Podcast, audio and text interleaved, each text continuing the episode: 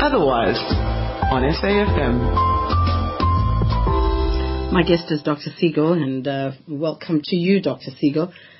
Thank you very much. Thank you for joining us. We, we're talking, and I know you, you've got to leave us at a particular time, but we're going to try and stretch it as much as we can. Dr. Siegel, we're talking early puberty.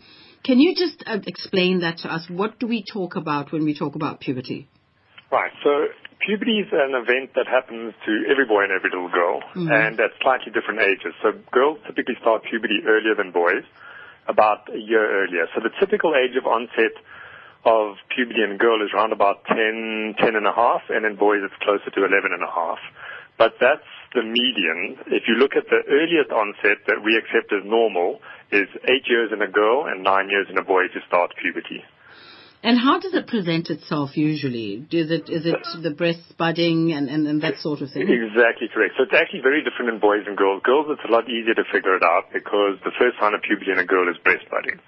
Um, so that usually starts at about 10 and a half and then progresses relatively rapidly over the following two years. Um, in boys, it's testicular enlargement is the first clinical sign. So it's very difficult for parents to figure out if their boys are on puberty. They're usually looking for facial hair or underarm hair or something mm. else, but actually the sign starts a long way before that with testicular enlargement. Now, is it is it common, and, and, and usually puberty then is linked to sexuality? Is is, is that a correct no, link? No, that that's probably a little bit of a myth. Um, and and I, I, lots of people are concerned that girls, especially who develop early puberty, are more likely to be molested or um, have sexual abuse acted upon them. But it's actually probably not true. So in animal models, testosterone and estrogen levels are very, very highly correlated with sexual behavior. But in human beings, our brains tend to override most of those impulses so that it's more of a high cortical issue in humans than it is a pure hormone level. Okay, so parents can breathe. Yes, they can relax. because, you know, moms are dealing with, moms are usually the, the, the cold face of, of especially young girls starting to, to, to, to develop and and usually we're not prepared for this and and don't know how to deal with it, especially because now with they becoming younger and younger. Do we understand why puberty is setting in? I, I'm not age? actually sure that it is happening younger and younger. If we look at data, the only massive published data comes from the United States, which was published nearly 10 years ago already, mm. looking at mainly African American girls. But the problem with America is that in that study they were looking for breast development and they did it off photographs. Okay. So because they've got an obesity epidemic in America, if you look at a photograph of an overweight child, it looks like they have breast tissue development. So there was never any confirmation in that trial that that was actual breast tissue they were looking at. Okay. And we kind of get to know that because the average age of onset of your first period, which usually happens at about 12 years, 3 months, did not change in that study, even though they saw breast development happening earlier. Having said that, that's kind of a overall rule of thumb that probably puberty is not happening a lot earlier, but it does happen earlier and early every generation. So, for example, girls in 2014, 2015 are definitely starting um, puberty a little bit earlier than they did in the 70s and 60s and 50s. So that is a, an, an, international trend, but it's not dramatically shifted towards seven and eight year olds suddenly going into puberty. That's still unusual. Could other ailments then offset uh, early early puberty? For instance, you mentioned obesity, maybe, but are, are there other diseases that a child could suffer from that would uh, ex- uh, kind of bring it closer? Okay, so so the, if you look at most diseases, in fact, most medical conditions will delay puberty. So, for example, the sicker you are, your body says, "Hey, it's not time to go and have babies. It's not time to do any of this kind of stuff. Let's try and delay this as long as possible and just stay alive." So, most major medical conditions will actually delay puberty. The only ones that can bring it on a little bit earlier, as you mentioned, was obesity. So it can bring it forward a little bit mm-hmm. um, because you've definitely got a lot more hormones floating around in your body. Um, and apart from that, there's a bunch of medical conditions which can cause early puberty, but that's why we investigate kids with early puberty, to find those conditions that are inappropriately presenting, and that's their presenting feature, is the early puberty. So it could be very occasionally um, inherited mutations in some of the receptors that govern um, ovarian function. It could be tumors. Um, so those are the kind of things that we go and look for. The most common cause of early puberty would be a brain insult. So somebody having a history of either meningitis or mm-hmm. encephalitis or major head injury children with cerebral palsy and other brain injuries often present with early puberty. Okay, so so we, we again we we can scratch that off and not worry about it at all. Well, not. I mean, I think the one caveat to to put in there is if children are developing puberty way before eight years of age, so early onset of either pubic hair development or breast development, I think it's worthwhile investigating, and especially for boys, just to make sure that there's nothing else underlying it that's causing that to be your only clinical symptom of an underlying condition that might otherwise be missed. Okay, so I'm a parent who's worried and I'm looking for signs that the child has either early uh, puberty or is going through puberty totally. As you mentioned, the boys will not uh, show any signs until much later when they start probably growing hair, which is what we look for. But w- what are other signs to look out for for both girls and boys? so know- girls typically start with breast development, followed usually about six months later with pubic hair development. Um, and those are about the only two features that you can look for. Sorry. Um, periods, which normally start two years after the onset of breast development, is should not occur within the first two years after starting breast. So if they happen, so for example, you get breast last month or the month before and suddenly you start having periods, that's very abnormal. It needs to be investigated. So any girl having periods probably before about nine years of age needs to be investigated. Um, and then in boys, the funny thing is a lot of the, the conditions that cause early puberty in boys are pathological. So that means that there's either an underlying tumor or enzyme problem or some other issue that needs to be investigated and managed. And often the sign that gives that away is boys presenting with bad acne, mm. pubic hair development, or penile enlargement mm. before their age. And that usually is a clue that there's something else going on and we need to go and look for it. Girls, on the other hand, often start with early puberty and there's no underlying major problem. It's just their body clock switching on a little bit earlier. So we're much more worried about early puberty in boys than we are in girls. But having said that, the normal age of onset that we don't get too worried is eight years for a girl and onwards and nine years for a boy. But the further you are away from that, so if you're a five-year-old or six-year-old, we're going to take that a lot more seriously than we will a seven and a half or eight-year-old. Can we look at the reverse? Are there cases where there's delayed puberty? Yes, absolutely. There's lots and lots of delayed puberty. So that also tends to be a familial trait. So they're typically called late bloomers. Mm-hmm. So they usually actually present not so much with a late puberty, they present with a short stature because all their friends start their growth spurt early and they don't have their growth spurt early. So they just carry on growing at the bottom end of the centile and a lot of them come in because of growth issues, not necessarily the puberty. Um, but the guys with really, really late puberty, both boys and girls. So girls should start having periods by about 12, 12 and a half, and we give them up until about 14 to have periods. Mm. Much after that, we start investigating. And also, if girls haven't started any breast development by 12 to 13, we get a little bit worried. Mm. Boys who aren't showing signs of puberty by 13 to 14, we start taking that quite seriously as well. And what do you do? Well, we usually investigate the pituitary axis to find out if there's any pituitary problems. Um, and then often what we do is, is just stimulate puberty a little bit, just to keep them abreast with their buddies while we're waiting and watching for puberty to kick in. The older you get and puberty hasn't started yet, the more likely it is that it's a permanent problem and we're going to have to do the full um, pubertal induction and maintenance phase. But the problem is there's not many very good tests that can predict at a 13, 14, 15 year old level that you're not going to go into puberty, you're not just a late bloomer. Mm-hmm. So often we're sitting there watching and waiting and waiting and waiting, and eventually it happens in the majority, but there's a few that it doesn't happen in. But while we're waiting, we usually help them get through puberty by providing either estrogen or testosterone, just to keep them looking like their friends and growing as fast as their friends. Now, has diet got anything to do with early puberty? So Chances are yes. The problem is we don't have very good tests to find out how many hormones are in the things that we either eating, touching, putting on our hair, washing our faces with, doing any of that kind of stuff. There's hormones in almost all of the things that we have these days, but there's no good chemical test that we can do to find these things. So we not we can't easily do blood or urine tests to find very low levels of these things that must be stimulating the system. If if parents are worried, are there are there uh, foods like, for instance, milk, cow's milk, and those kinds of things that they they could stay away from? To yeah. Uh, the, the, the problem with that is if you look at how many people consume those products on a daily basis, you still have a very small percentage of people who are going to run into problems with it. So it might be related to the individual that's receiving it. It's not that their product and how they responded to it.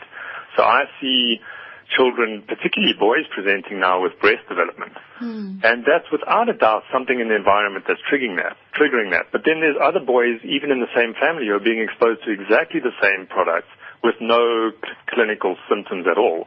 So it might be that that individual's receptor density or the way that they respond to that chemical is different, and that's why we're seeing the signs. It might not be that there's way abnormal levels in that product. I think what makes matters worse is is uh, the kind of language or kind of conversations that have to happen between parents and children at this point of puberty across across the board, whether it's boys and girls, because I think uh, we're not prepared as parents to to be speaking the right language, but also we we overreact when things don't happen as as we expect them to happen. So what should we be doing, and when do we come and see you, Dr. Siegel? Well, the, the kids are getting very, very good education at school for the most part, um, which usually surprises the parents that the kids actually know a lot more than they give them credit for. Um, but you're right; those conversations aren't easy to have. They often get skirted around and, and ignored. But I think the major concerns are somebody who's who. If, if a child ever voices a concern about puberty, either that their body parts aren't developing adequately, or part body parts are too small, or they're being picked on or teased, that's always an indication for a referral, almost irrespective of the age. Then you've got the absolute outliers, like children, girls less than seven or eight presenting with puberty, boys less than nine, and then the ones probably 13 to 14 and up. Those are clear categories where I think are referrals in order. Um, for, for the rest, it's kind of almost a play it by ear because at the end of the day, the majority of people will go into puberty. It might be late, it might be a little bit early, but at the end of the day, there's unlikely to be an underlying pathology. So you could skip a lot of referrals by just watching and waiting. But the problem is sometimes you need a lot of reassurance and I get to see lots of it because that's what I do every day. But for the average GP or some pediatricians might not get to be so comfortable saying, hey, is this what it is? And often they'll just give me a call, run through the case with me and I'll tell them and I'll reassure them over the phone. So a lot of the time it's it's just getting to chat to your healthcare professional, and if they have issues, they can either give me a call or get online or something just to reassure them. But I think it's worthwhile raising the concerns if you have any. And it, it might be a trivial concern, but it's worth raising and at least putting it to bed if you have issues. And young girls who get early menstruations as well, uh, parents then run and put contraceptives and and and, and, Yeah. and right. And, no, that's the- probably not what should be happening. So Mm. girls can have periods down to about nine or ten years of age. And actually, often when you take family history from those families, they'll say, oh, but the mom was also ten and the granny was nine. So it's kind of normal for that family. Um, and usually the first period might occur and then the next one might be three, four, six, ten months down the line. So you don't really have to panic and the kids actually handle them a lot better than the parents think. and often you're just using panty liners and pads rather than tampons or anything else for girls. So that's usually not an issue, but we try and stay as far away from the oral contraceptives as possible. Because at that age, if you've still got open growth plates, the dosage of estrogen in the pill is too high and it'll get the growth plates to close prematurely. So it can affect growth. Talk to us um, about those open growth plates. Sorry. Uh, so, so girls' growth plates close usually they finish growing at about 15, 16.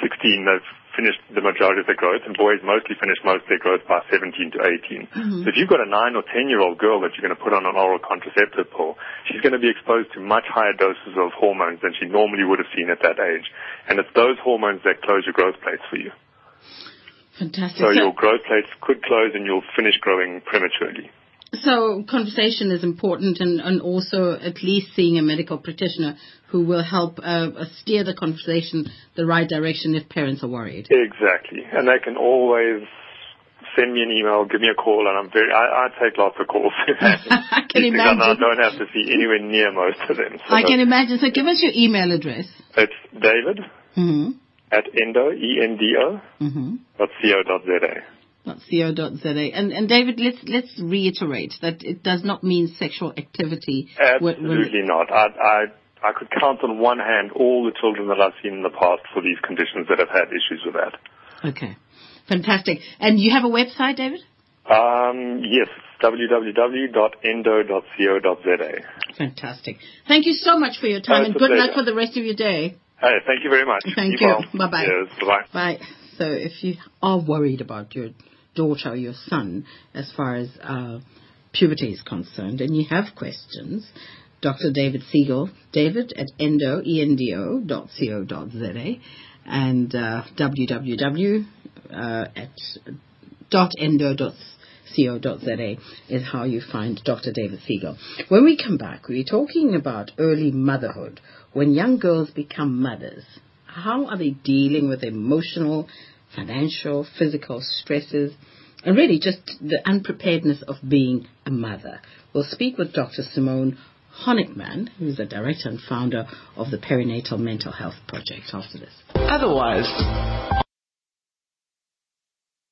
otherwise, on SAFM.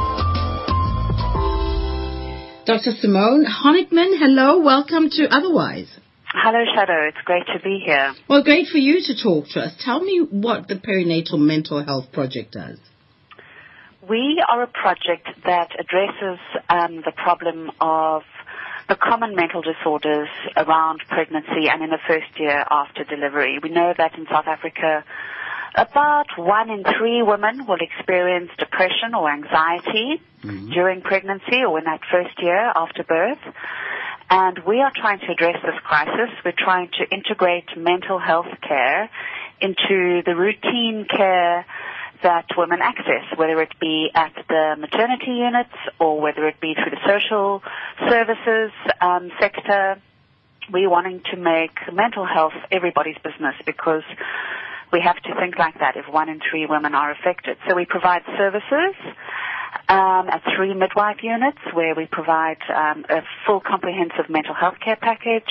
We conduct some research to refine and evaluate our service to make sure that we can advocate that the government takes up this so that every single woman in this country has access to to quality integrated mental health care when she's getting the rest of her maternity care. And we, we work um, in training, training of health staff, um, social st- social work staff, and we also work with policy and advocacy development. So those are our four programs: services, training, research and, and advocacy. You are a busy project, I must say. But Not many of us, but we, but we do a lot, yeah.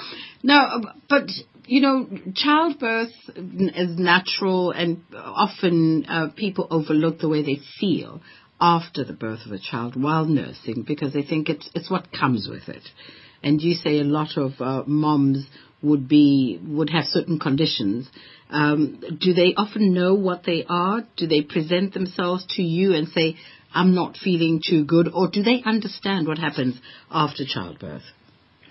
Well, we in fact see most of our mothers during pregnancy because in the public service here in South Africa, women are attending during pregnancy um, a lot more than they attend postnatally. Mm. And we, this is, this is good because we have an opportunity to pick up problems early. So in fact, your question about do people present and say I'm experiencing an emotional problem or a mental health problem, the mm. answer is on the whole not. Mm. People don't um, generally speak that language, don't generally speak the mental health language. Mm. Um, and in fact, the, the care providers, whether it's a nurse, a doctor, or a social worker, is also seldom speaking the language. How how are you feeling inside? We're wanting to know: Have you taken your tablets? Is your baby growing? Have you put on weight? This is your blood pressure. These are the, this is the language that people are speaking um, in the kind of um, care provider environment. Mm. So in fact, we need to to break down these barriers and and, and assist everybody with understanding what mental health is because people don't come forward and, and, and, and self-identify as needing help on the whole. So one of the things we do is we, we try to make routine screening questionnaires. And there are some valid quite robust mental health screening questionnaires that we, we are testing and using so that when a woman has a routine history taken, um, when we're asking about her past health history, her operations, her allergies, we're also asking around mental health symptoms and risk factors for mental health symptoms. And that's, we think, is going to provide a very important key entry point to care for women. Hmm. And and so, so, what is your suggested time of intervention when we're dealing with a new mother, or even a, you know a, a repeat mother, if I may call them that? But what is the time for your type of intervention? When should should a, a pregnant woman be consulting you? The earlier, the better. Um, the earlier one can, you see, see a mental health, the common mental health problems are not mysterious at all. We know what the risk profile is. We know that in terms of the natural history, um, symptoms start off less severe and they become more severe. So the earlier one can come forward or the earlier one can detect through screening that this is somebody at risk or this is somebody in the early stages of experiencing some kind of depression or anxiety or common mental health problem, the easier it is to treat and the quicker it is that people will get better, and people Simone, certainly do get better. Simone, please stay on. Just keep that hold that thought for me. We're taking news headlines, and we're back with you in a bit. Sure. It's uh, Otile Sako with new hes- headlines. Thanks, Shado. Good afternoon. A top ally of Zimbabwe's sacked Vice President Joyce Mujuru has been found dead in his car at his farm outside Harare. Two issues are at the center of arguments being heard in the case between COSATU and expelled affiliate NUMSA in the High Court in Johannesburg. One is whether NUMSA's bid to participate in COSATU's Special National Congress next month is urgent. The other is whether NUMSA can appeal against its expulsion at the Special Congress or must wait for the Federation's Ordinary Congress in September. And wage talks in the gold and coal sectors are set to start later this afternoon with the Chamber of Mines gearing itself for one of the toughest negotiations in years. Details at 2 o'clock. Otherwise on SAFM. My guest is Dr. Simone Honikman, Director and Founder of the Perinatal Mental Health Project. And eventually I'd like us to talk about the stresses of being a young mother, but we're just talking in general now about those challenges and, and when actually um, that there should be the screenings available for would-be mothers. And, and Dr. Simone, I interrupted you there. I think we were just speaking about the earlier the better. The earlier Yes. one detects um, mental health problems, the better, um, the easier it is to treat, and the quicker people get better. However, if people slip through the net or only present after delivery of the baby, which which can certainly happen, um, there it's never too late. Um, and I think the earlier people identify for themselves that they're experiencing a problem, or their care provider identifies that there is a problem, um, the the sooner things can be done. And there are a range of a range of of, of interventions that can can very be very effective for women with depression and anxiety around around birth and pregnancy. Which would then be worse for a young, unprepared mother, because we've seen that teenage pregnancy figures have, have gone up and, and or are, are recorded more. I'm not sure which, whether they, they, they, they're rising or now they're being detailed in, in you know, in, in, in larger numbers. But um, how do you? And I don't know if you've had any any any access to young teenage uh, moms. Yep. Um, it must be worse for them to deal with this because they're not so prepared. Absolutely. Uh, I think we we know from from the research that um, adolescent moms are double the risk of experiencing the common mental disorders than older mothers and than non-adolescents. They literally have 200% the risk of experiencing depression and anxiety during pregnancy. And um, I don't think it's at all surprising. Uh, we know in terms of the onset of mental health problems, adolescence is, is a peak time in the life course for people to, to start presenting for the first time with mental health problems anyway. Um, but if you take an ordinary adolescent who is going through the ordinary life changes um, and challenges associated with this big transition, um, the challenges of developing one's identity with peer pressure, with conflicts at home, at school, which are pretty ordinary for, for any adolescent phase. And you add to that um, the experience of, of being pregnant and being forced out of childhood very abruptly into, into taking on, on a completely different role. It's not surprising that these young women are at much, much increased risk of experiencing depression and anxiety. They're much more vulnerable socially as well. Um, they often, um, because of being pregnant, are excluded from social circles. There is increased conflict at home because of, of the pregnancy. They're ostracized. They, they, which, and, and in fact, losing social connections is, is a big risk factor for depression and, and anxiety. So they face those risks as well. And they ostracized during at, at at a time when they really need support and the love and the Yeah. you, you know and and and and the reassurance. Yeah. um, um what what should we do for these young girls? Because they they do. Uh, the first thing we would ask them is not to fall pregnant at an early age but that's not possible. But now that they are and we've identified the pressures that, and the challenges they go through is there anything that the health system can do for them or even the the communities can do for them to give them that support Absolutely. I think simply realizing that they're a vulnerable group and and um, getting away from the kind of shame and blame trap that so many of us fall into. Um, I think the, the, the kind of national response to to um, adolescent pregnancy has really been one of moral outcry, which I think further further um, isolates these women, uh, further removes them from from from uh, of ways of accessing support. So we have to re we have to reframe the issue and understand that this that that uh, adolescent girls um, who are pregnant or are mothers are a vulnerable group. They need increasing support. They need particular attention. That services to them need to be adolescent friendly. Um, they need to take into account um, schooling issues. Um, we need to involve schools in the process. We need to, to look at ways in which um, life orientation is, is taught. How meaningfully is, is um, is it taught? Uh, we need to understand and appreciate that many um, young women are becoming pregnant through coercive sex. Um, and it's often the first experience of sex. If you look at the research of teenage mothers, their first experience of, of sex is one of sexual violence of some kind or another.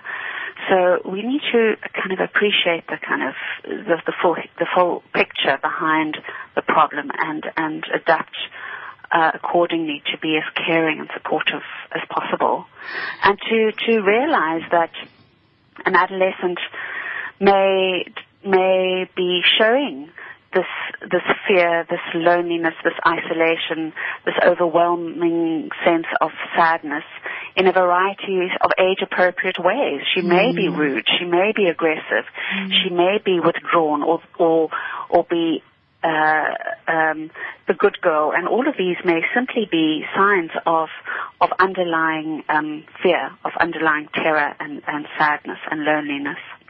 You know, apart from the emotional and physical stresses, there's also the financial stresses. But more than anything else, if we do not look after this woman, it may translate itself to um, a, a problem child, the child she's giving birth to.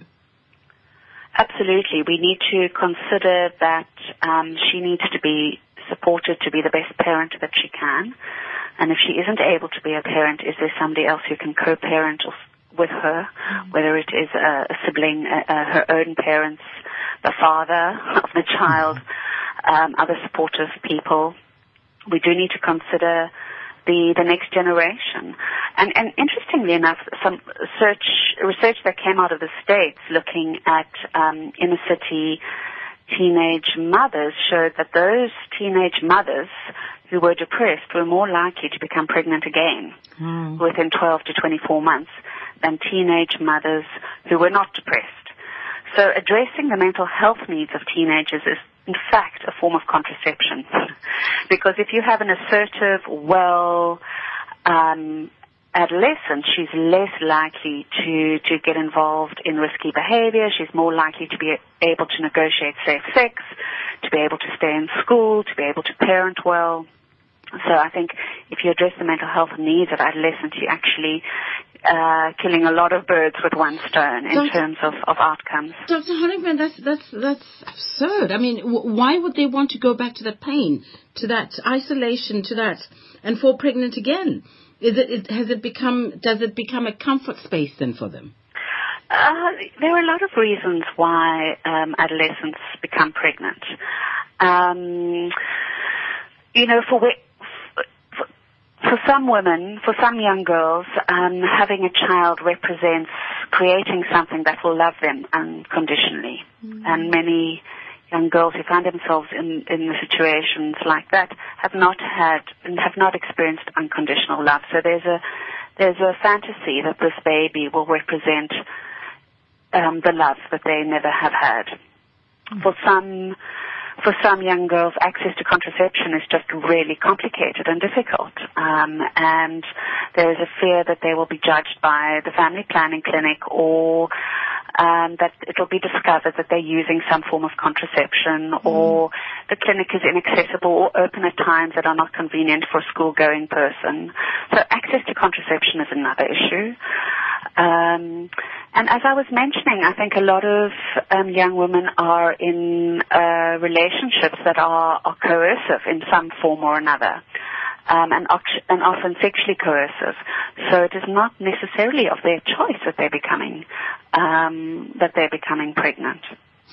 I wonder though about the immorality of sex, which is how we've presented all the time, and this is why it's kept such a, a big secret, and eventually until until uh, young girls fall pregnant, because it, it, it's it's always never done in a safe space where parents are um, are comfortable with it.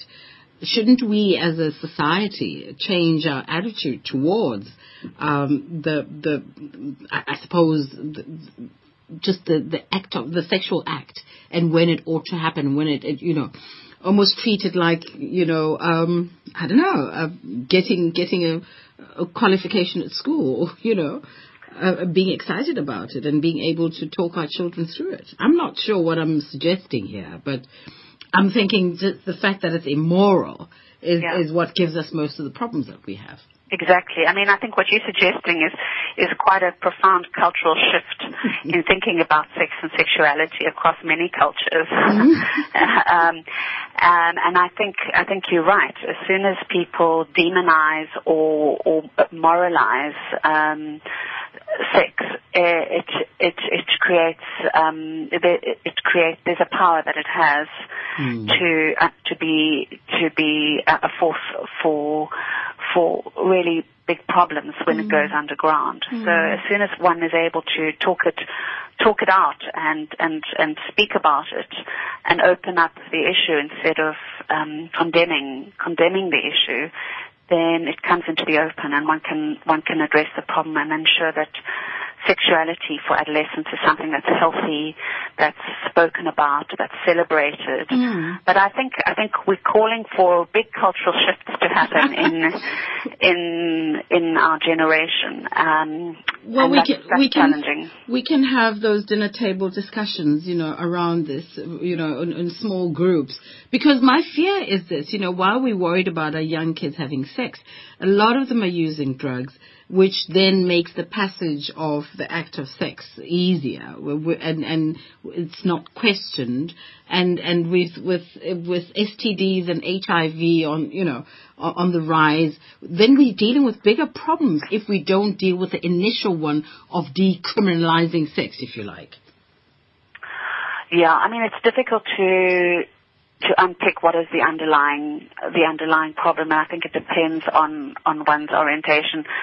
But I I I think a lot of it has a, a lot of it has to do with the environment in which adolescents find themselves in, at home and at school, what's happening um, among the peer group, and how are they parented, and how do they view themselves? What is their self-esteem um, in those environments? So why is it that one one adolescent is able to say, I'm not going to use this drug. I'm not going to have sex with this person. Or if I am, I'm going to use a condom in this form of contraception.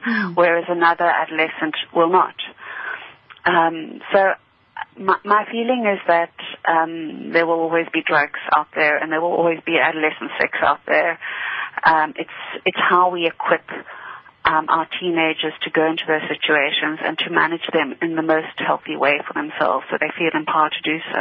And I think a lot of that comes with with parenting, and a lot of it comes with the culture that the school that schools um, create around these issues. Mm. Talking about parenting, and, and, and that's a very good point you bring up because we're not all good parents, but how do we make sure that if, if I realize that I'm, I'm probably not winning with my children, um, is it easy for me to go knock on some door and say, Dr. Honikman, I'm battling mentally with my children and I'm not too sure how to com- communicate with them anymore. Are you able to help me? I'm not sure what what your question is. No, my question is if I think I'm lacking as a parent. Yeah. Am, I, am I able to approach, uh, not yourself uh, specifically, but Yeah. is there is there a place to approach, um, and and safely as well, you know, without without uh, exposing myself. Yeah. Yeah, well, I mean, there are a range of resources that one can draw upon. Um, and some people will go online and there are various parenting forums online and parenting advice columns.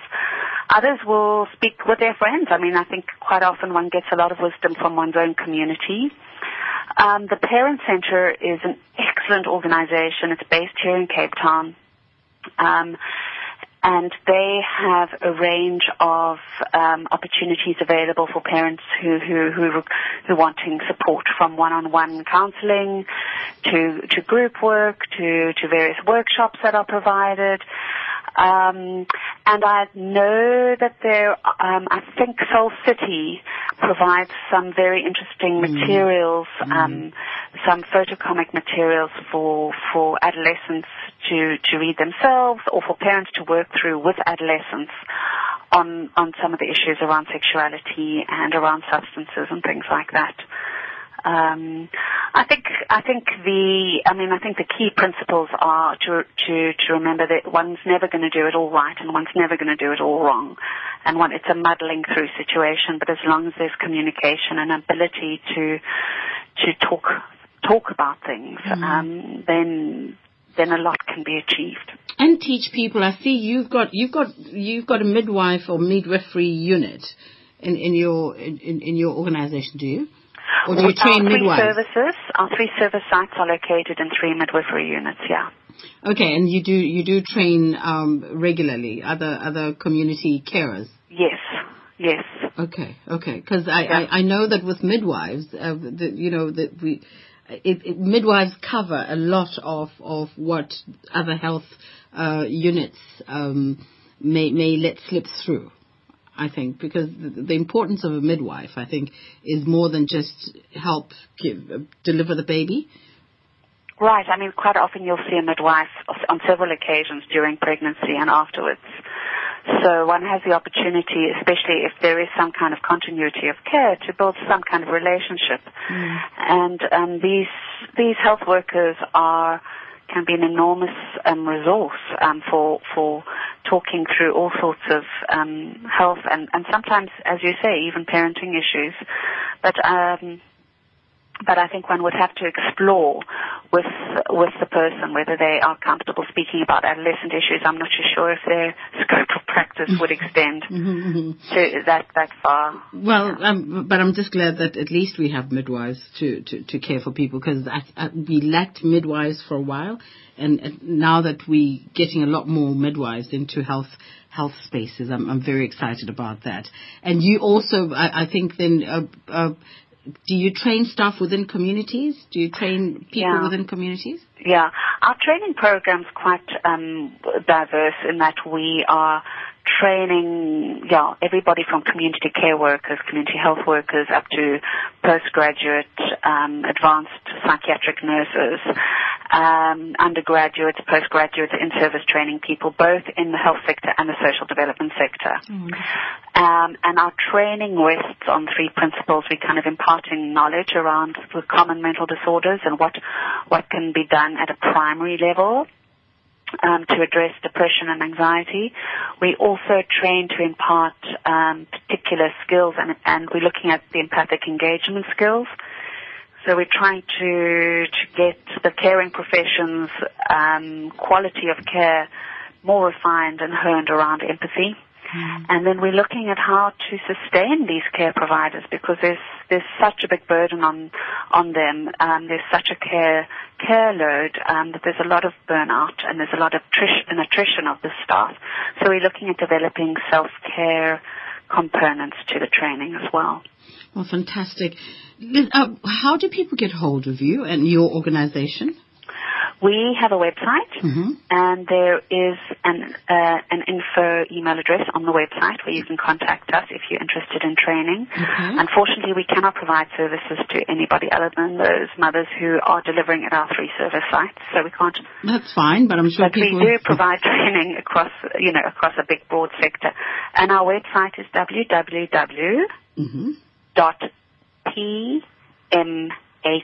PMHP. Mhm. That's for Perinatal Mental Health Project. Mhm. Dot ZA dot org. Well, Dr. Honikman, thank you so much for sharing your time and knowledge with us, and hopefully we'll talk to you again soon. But thank you for your time. Thanks, Shado. It's been a privilege. You Thanks. take care. Bye bye. Uh, that website again, www.pmhp.za.org, and there's an info email address right there. It's time now for Shop Shop.